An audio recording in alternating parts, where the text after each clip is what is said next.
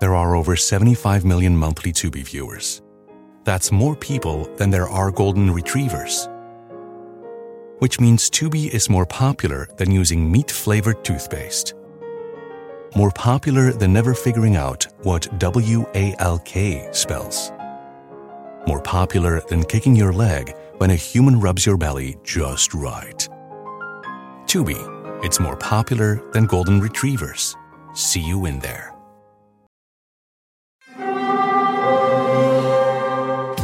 Hear that? It's the call of the Crave. And when the Crave calls, you know what to do. Try the $5 Bacon Bundle, because the only thing better than a White Castle slider is a White Castle slider topped with crispy hickory smoked bacon. So pick any two of either the Bacon Cheese Slider, 1921 Bacon Cheese Slider, or Chicken Bacon Ranch Slider. And also get a small fry for just $5 with the $5 Bacon Bundle. White Castle. Follow your crave.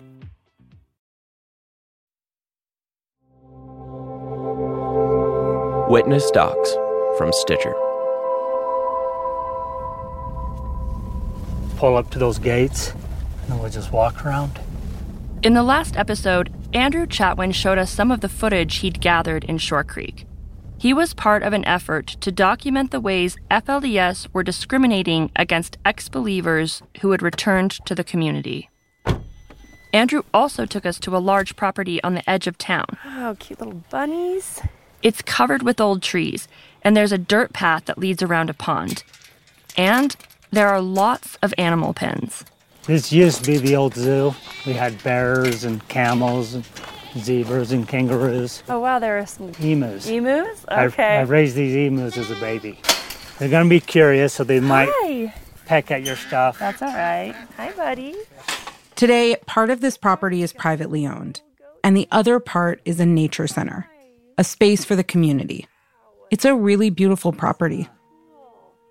But back in October 2015, it was the scene of a confrontation. Would you turn your recorder back on? We need all the evidence we can get, and we need. The UEP had leased this land to an ex believer, but the FLDS didn't see that lease as valid. To them, the land and everything on it was still the property of the church. People were over here digging up all the raspberry plants and the sprinkler system and taking whatever they wanted. And so that's why we were here, was to try to stop those people from vandalizing the property. Andrew Chatwin and the ex believer who was leasing the property went to put locks on the gates, and they found a member of the FLDS squatting in one of the buildings. So they called the marshals. But the marshals were still loyal to the FLDS church. So when they arrived, they ordered Andrew and his friend to leave the property. Andrew was ready to document the moment, but he had to hand off his camera when it became clear that he and his friend were both being arrested. This is footage from the arrest. Marshals are ordering us off the property. They're going to arrest Patrick and I. So where do you guys intend to take these? Purgatory. I will say purgatory, but I don't know oh, how yet. Andrew knew the local marshals would never hold FLDS accountable for discriminating against ex believers. We, the people, had to reach out for help to bigger law enforcement. And so, who did you reach out to? Which police department or? Uh, we actually went right to the, the Attorney General of Utah and the Attorney General of Arizona. It wasn't just our case. There was other issues that came to light. what were some of the issues besides yours? Um, arresting a father at his own house, keeping him from seeing his own children, or the clinic that refused to see somebody that wasn't an FLDS. The restaurants, the gas stations, all the businesses were controlled by the church. While both the Utah and Arizona AGs were looking at these complaints, Short Creek was getting attention at the federal level too. In 2012, the Department of Justice filed suit against the two towns for religious discrimination. The DOJ then spent the next four years building a case against the local governments in this small community for violating the nation's most important document, the U.S. Constitution. The issues were so big that it was on a federal level, not just on a state level.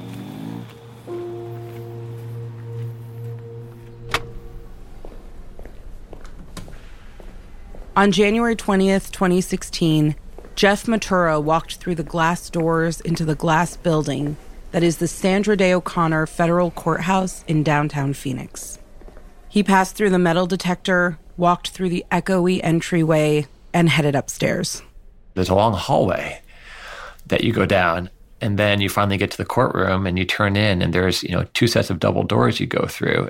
It's uh, one of those days in your career that I don't think you ever forget. You know, it's like, it's like your best birthday party ever as a kid. You can never quite repeat it, and you never quite forget it either. Now, maybe birthday party is the wrong analogy because that uh, is maybe a happy occasion. Yeah, this definitely wasn't a happy occasion. Jeff Matura was in the courthouse to defend Colorado City, a town accused of police violence and housing discrimination. This is why the DOJ was suing Colorado City and Hildale and their utility departments. It was the first time the federal government had ever sued a town for being run by a church.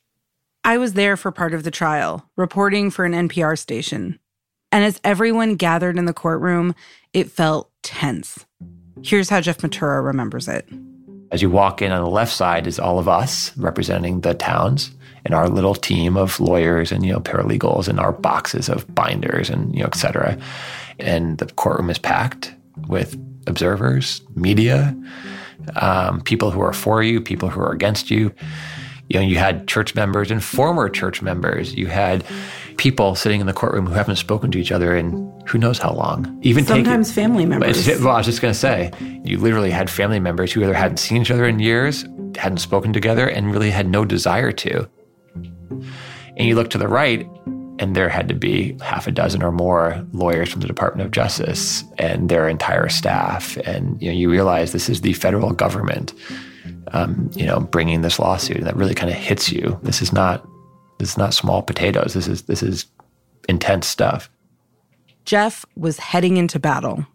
The moment before the judge walks in, it's like getting on the scariest roller coaster you can imagine. And it's that moment when you sit down and strap yourself in that you think, good Lord, can I please get out? Someone stop the ride. But there was no stopping this ride. Today, we'll tell you about the six week trial in Phoenix, a trial where siblings and cousins and friends and neighbors testified against each other, and the federal government fought to define the limits of religious freedom.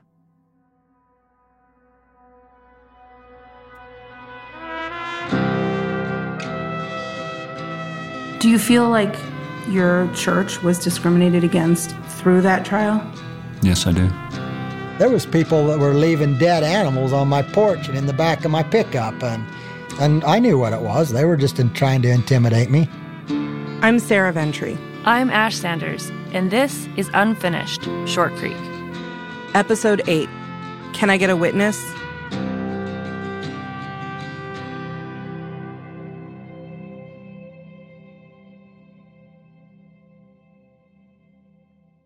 The Department of Justice was suing the towns of Colorado City and Hildale for discriminating against ex believers. That meant they had to prove that the towns were run by the church. In other words, there was no separation of church and state in Short Creek. My name is Jessica Clark, and I was a trial attorney at the U.S. Department of Justice in the Civil Rights Division. And I was on the team of lawyers that um, investigated and litigated the case against the town of Colorado City and the city of Hildale. Jessica had just started at the DOJ when the department started investigating the towns.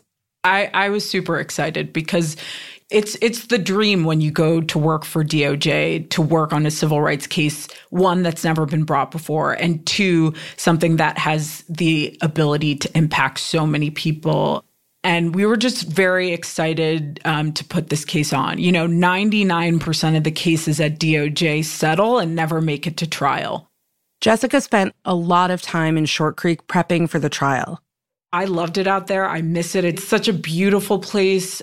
The people are so welcoming and loving, like the witnesses that that we interacted with.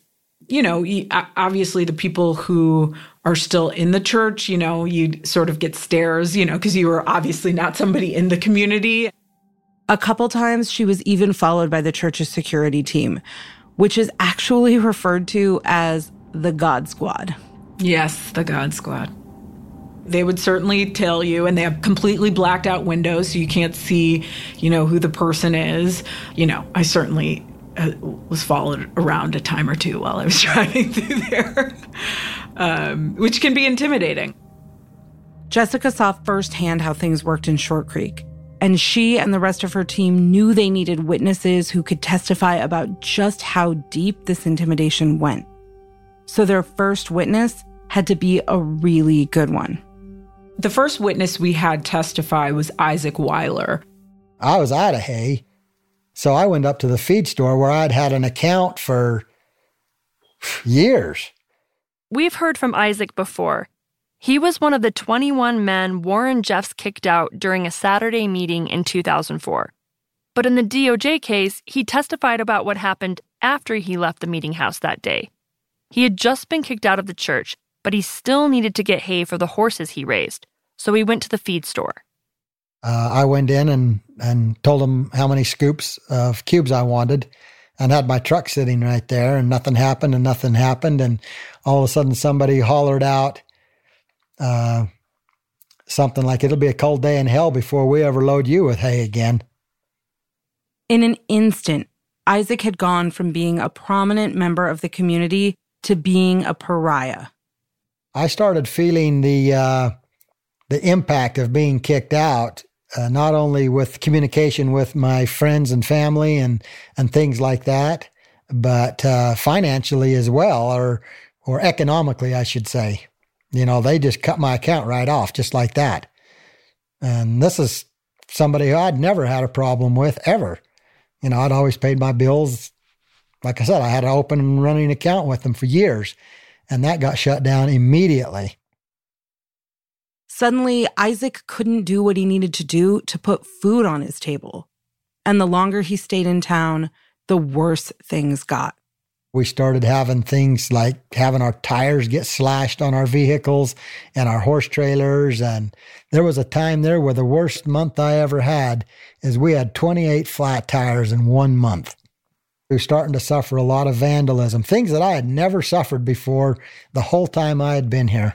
There was people that were leaving dead animals on my porch and in the back of my pickup and in my horse pens, stuff like that. And I knew what it was. They were just in, trying to intimidate me. This is from a community that I'd grew up working hand, you know, shoulder to shoulder with people. And we didn't do things like that to each other. It just didn't happen. After Isaac testified, more than 20 other witnesses took the stand. These witnesses told stories about religious leaders kicking city officials out of the church and then out of the government. They explained how the utility department would refuse water hookups to ex believers, and they described how the police acted as church security, even protecting Warren Jeffs from the FBI. The county water specialist testified. So did one of Lyle Jeffs' wives. The DOJ even called the mailroom attendant at the prison where Warren Jeffs was held. They wanted the jury to have no doubt. The cities had acted as arms of the FLDS church and systematically discriminated against non believers. The case centered on two violations in particular. One was what we call fair housing violations. This is Jeff Matura again. Claim was that the, the two towns were providing housing needs differently based upon religion. And those housing needs would entail such items as uh, water, sewer, being allowed to build a home, get a permit, if you will, to build a home. So the allegation was that those community functions were applied differently based upon religion. And then the second issue was that the police department really acted like a security arm for the FLDS church. They, you know, ran license plates and used police databases um, at the request of the church, which is illegal. Um, they provided security at church functions in a way that was not legal. They hid and did not investigate crimes that FLDS members, particularly Warren Jeffs and Lyle Jeffs, uh, were engaged in. If the DOJ could prove that the towns and its departments had violated fair housing policies and engaged in discriminatory policing, then Hildale and Colorado City would be guilty of violating multiple constitutional rights, and of violating something called the Establishment Clause. Under the Establishment Clause, basically, there needs to be a separation between church and state. So a city can't operate as a church, it can't be controlled by a church. Under our laws, there has to be a separation between those two things. And that wasn't happening in these cities. They were operating strictly for the benefit of this church. They were being run by Warren Jeffs, who, for most of this time, was running things from jail. You can't talk about democracy in America without talking about the separation of church and state. But figuring out where the line is that separates the two has always been difficult. And now in court, both sets of lawyers were playing tug of war to move that line just a little further. We took the position that this case was ultimately rooted in the federal government's dislike of the FLDS religion, that the government can't tell people what to believe. Because today they don't like the FLDS religion, tomorrow it might be your religion or my religion, depends who's in charge of the government. For Matura, the whole case came down to one question Who is discriminating against whom? Short Creek had been struggling with this question since it was founded, and the court's answer to the question would change the future of Short Creek. If the DOJ lost, the church would continue to control the community. But if the DOJ won, Short Creek would no longer be run by the church. People in power would have to abide by the law or suffer the consequences. So, who was discriminating against whom? The trial gets personal after the break.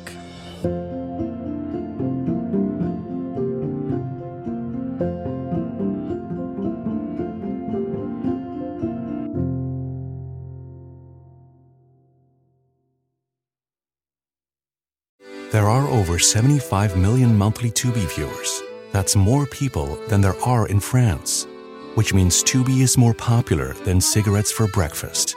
It's more popular than considering iced coffee a total abomination. More popular than loving political revolutions.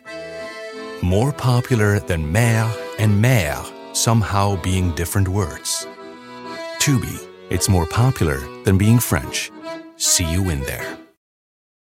This is a big year. The Ohio Lottery's golden anniversary. 50 years of excitement, of growing jackpots and crossed fingers. 50 years of funding for schools, of changed lives and brightened days. 50 years of fun. And that is worth celebrating. So watch for can't miss promotions, huge events, and new games that will make the Ohio Lottery's 50th year its biggest one yet. Learn more at funturns50.com. If a friend asks how you're doing, and you say, I'm okay, when the truth is, I don't want my problems to burden anyone. or you say, Hang it in there. because, If I ask for help, they'll just think I'm weak. then this is your sign to call, text, or chat 988 for free, confidential support. Anytime. You don't have to hide how you feel.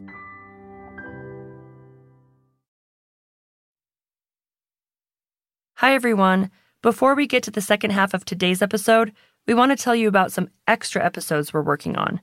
As you probably know by now, the story of Short Creek is really complicated, and we just couldn't fit everything into 10 episodes.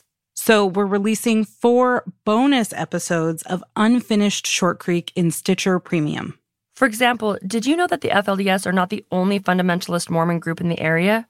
In one bonus episode, we'll talk about some of those other groups and about the multiple people claiming today that they are the true prophet of God. There'll also be an episode where I go behind the scenes and talk about what it was like to live in the former prophet's house in Short Creek for three months. I'll share some of the really interesting things I learned and take you to some parts of town with some tape that didn't make it into the show. And of course, we're doing a bonus episode where we respond to your comments and questions. Email us a voice memo or drop us a note at unfinished at stitcher.com. If you want to check out the bonus episodes, just sign up at stitcherpremium.com with the code WITNESS for a free month of premium listening. That's stitcherpremium.com, promo code WITNESS.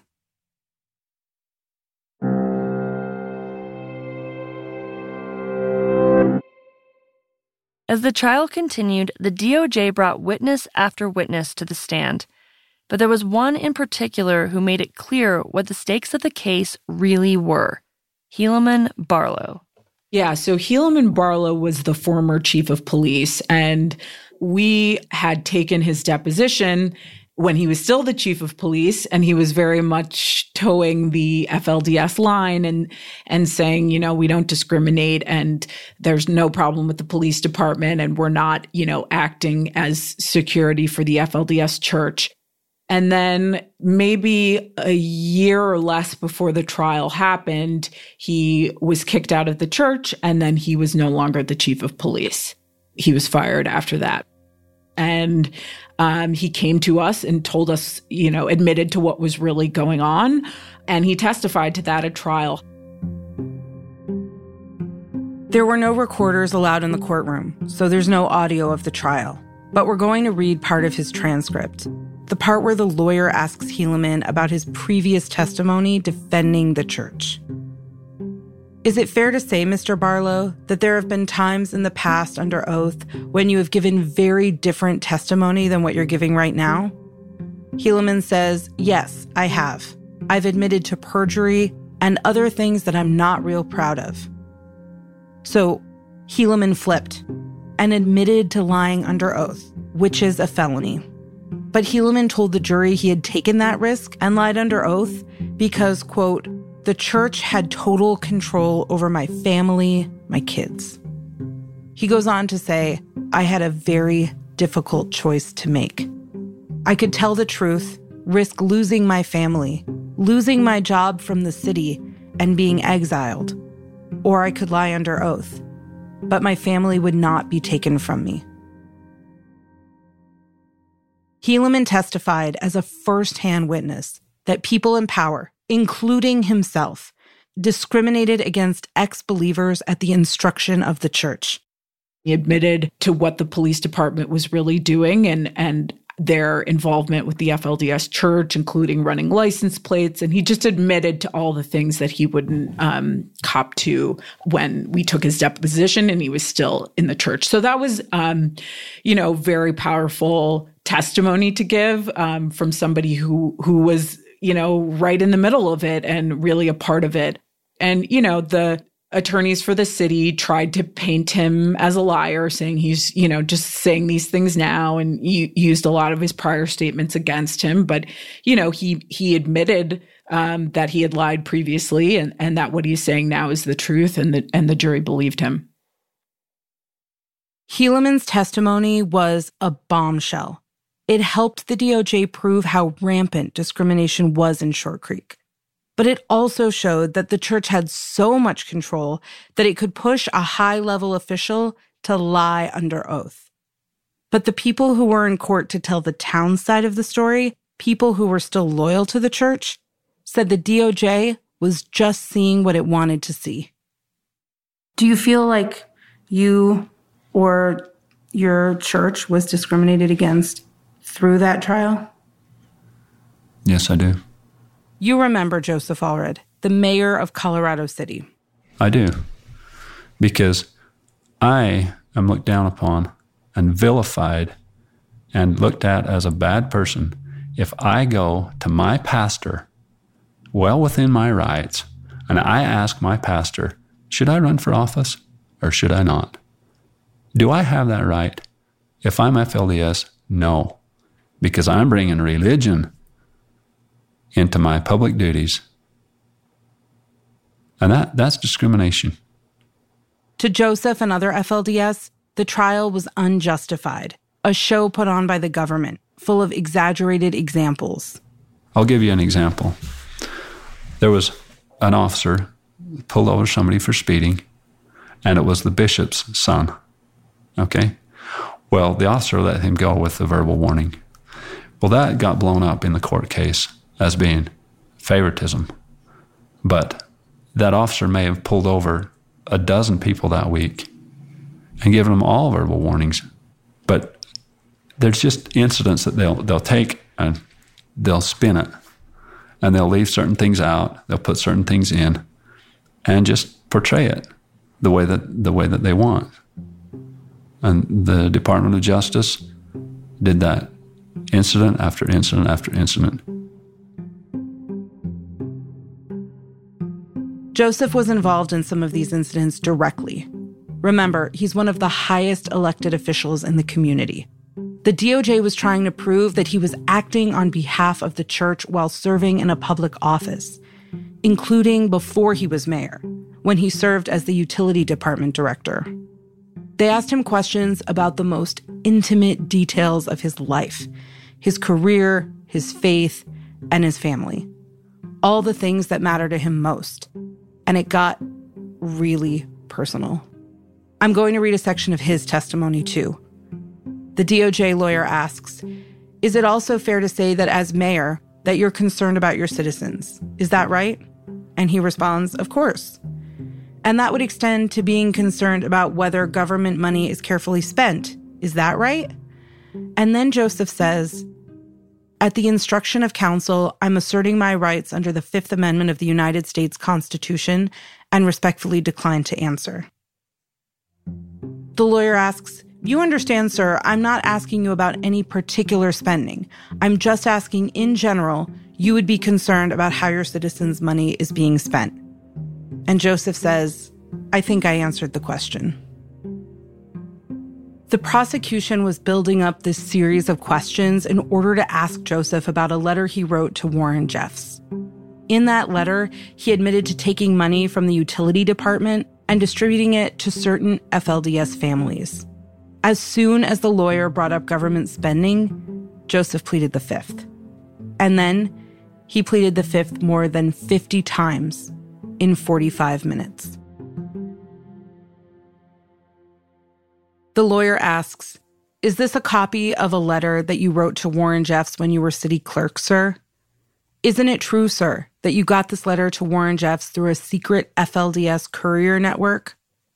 Isn't it true, sir, that as late as 2012, you were taking cash out of Twin City Waterworks for either your personal benefit or the benefit of the church?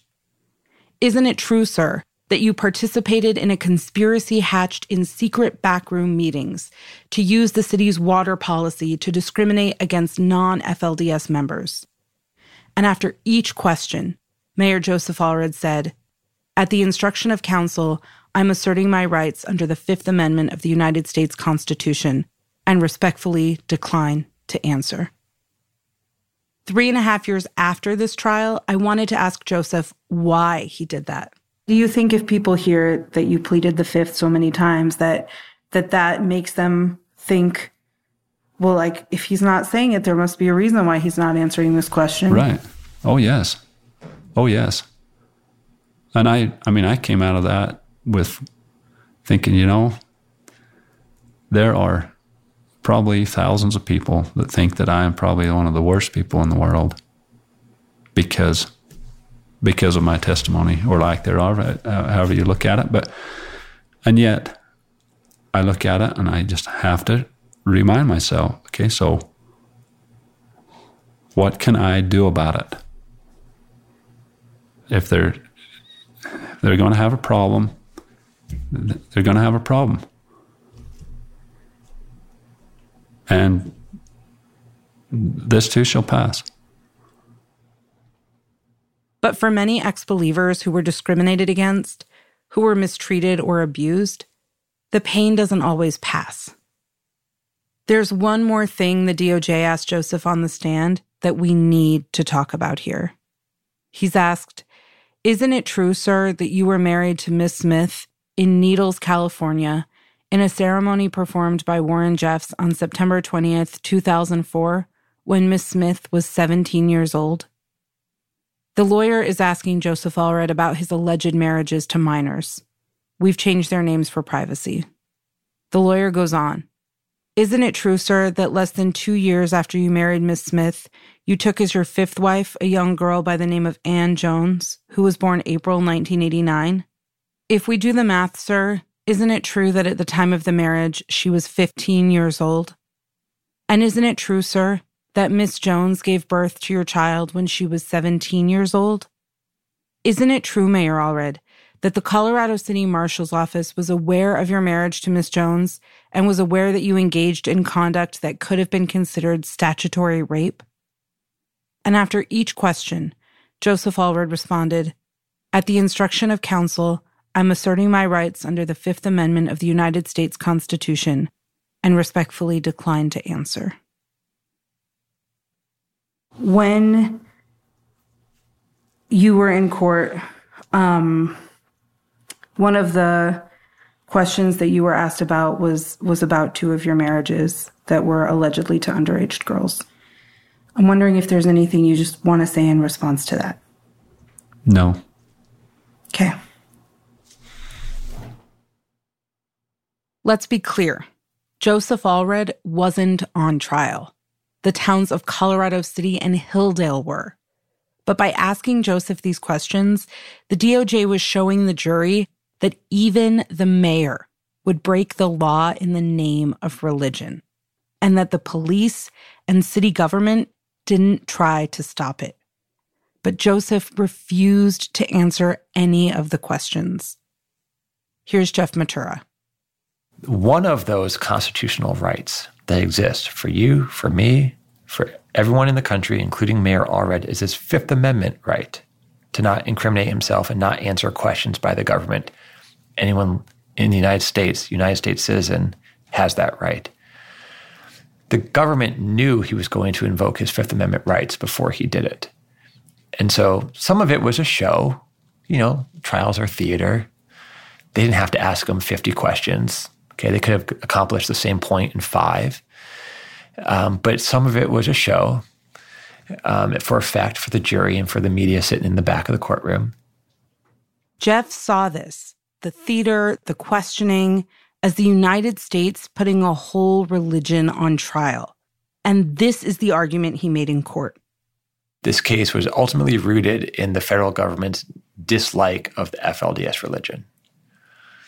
The government doesn't really care about building permits in Colorado City.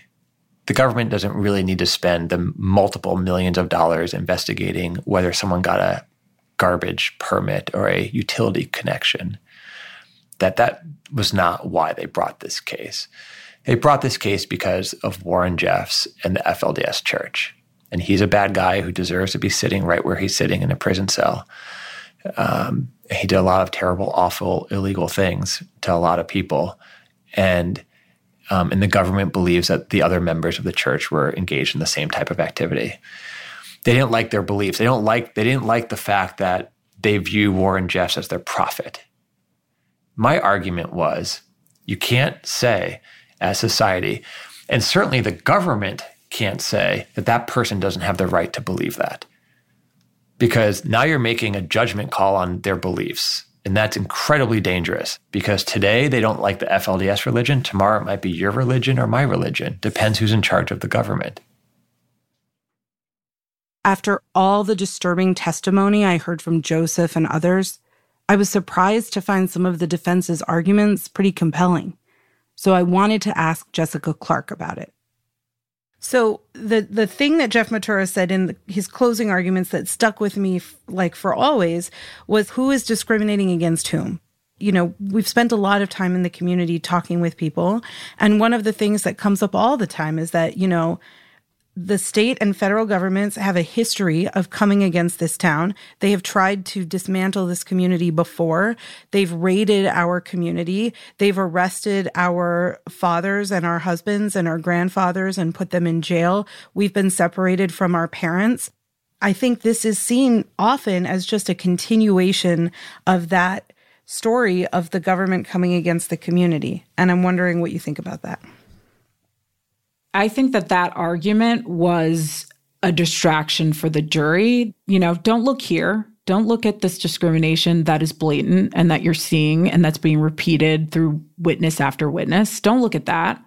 You know, look over at that table. Look at those folks who came from DC, and you know, there's lots of references to us coming down from DC to to to to bring um, this case. Um, and and so I think it was just really a, a red herring um, we had tons of evidence of discrimination. And what was happening is that city officials were discriminating against people who were not members of the church. And they were doing that primarily at the direction of Warren Jeffs. I think at one point in the trial, Jeff Matura said, Warren Jeffs isn't my client. Mm-hmm. I'm not defending Warren Jeffs. I'm trying to defend the right of people to practice a religion that many people in this country find distasteful. Mm-hmm. And that's really what it comes down to. How do you respond to that? Yeah, so the case wasn't about polygamy, you know, that the, I feel like that's, you know, the elephant in the room. Like the the case was not about polygamy.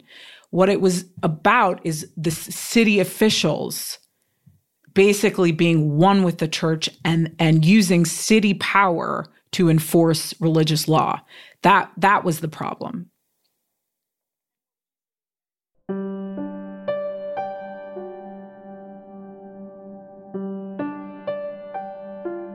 After six weeks of grueling testimony and days of deliberation, the jury sided with the Department of Justice. The towns were found guilty of systematically discriminating against non church members, of engaging in discriminatory policing, and of violating the Establishment Clause. The court was saying you can practice your religion, but your church can't run the government and the government can't discriminate. It can't violate people's constitutional rights, even in the name of religion.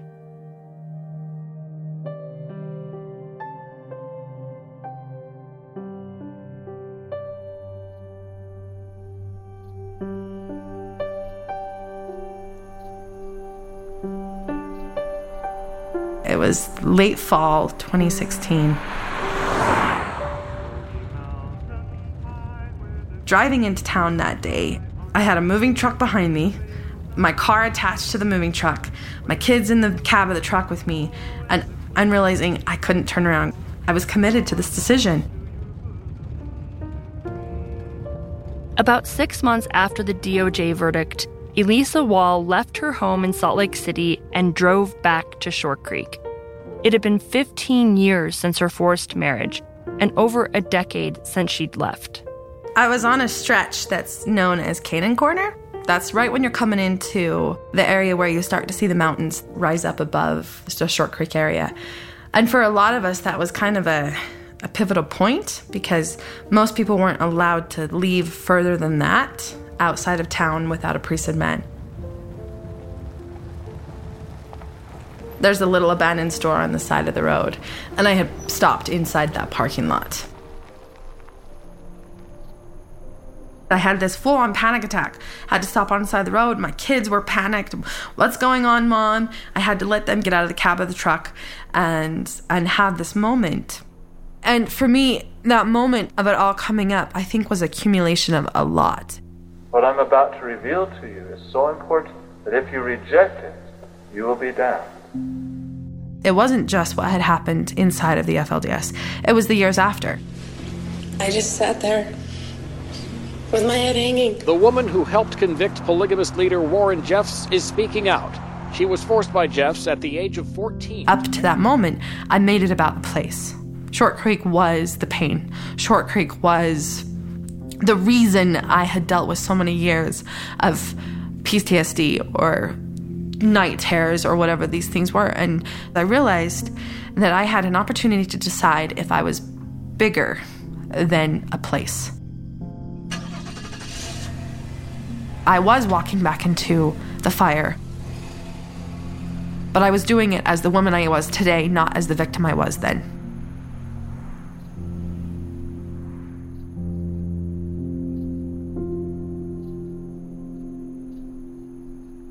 Elissa wasn't the only one who was moving home.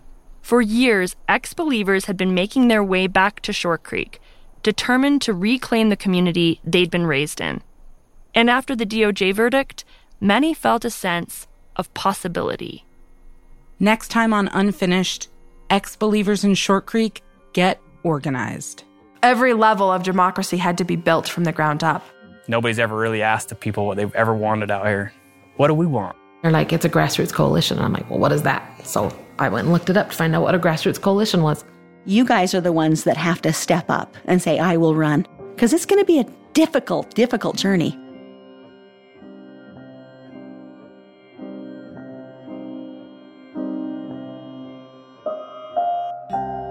Unfinished Short Creek is a co production of Critical Frequency and Witness Docs. Our team includes Amy Westervelt, John Delore, Abigail Keel, Ash Sanders, Peter Clowney, and me, Sarah Ventre. Chris Bannon is Stitcher's Chief Content Officer. Our fact checker on this episode is Amy Westervelt. Our production assistant in Short Creek is Araya Hammond. Our original score was composed by Allison Leyton-Brown. Thanks to NPR member station KJZZ. This episode includes tape from interviews I did while working there in 2016 and 2017. And of course, we are so grateful to all the people of Short Creek who shared their stories with us. And don't forget to rate, review, and subscribe wherever you listen.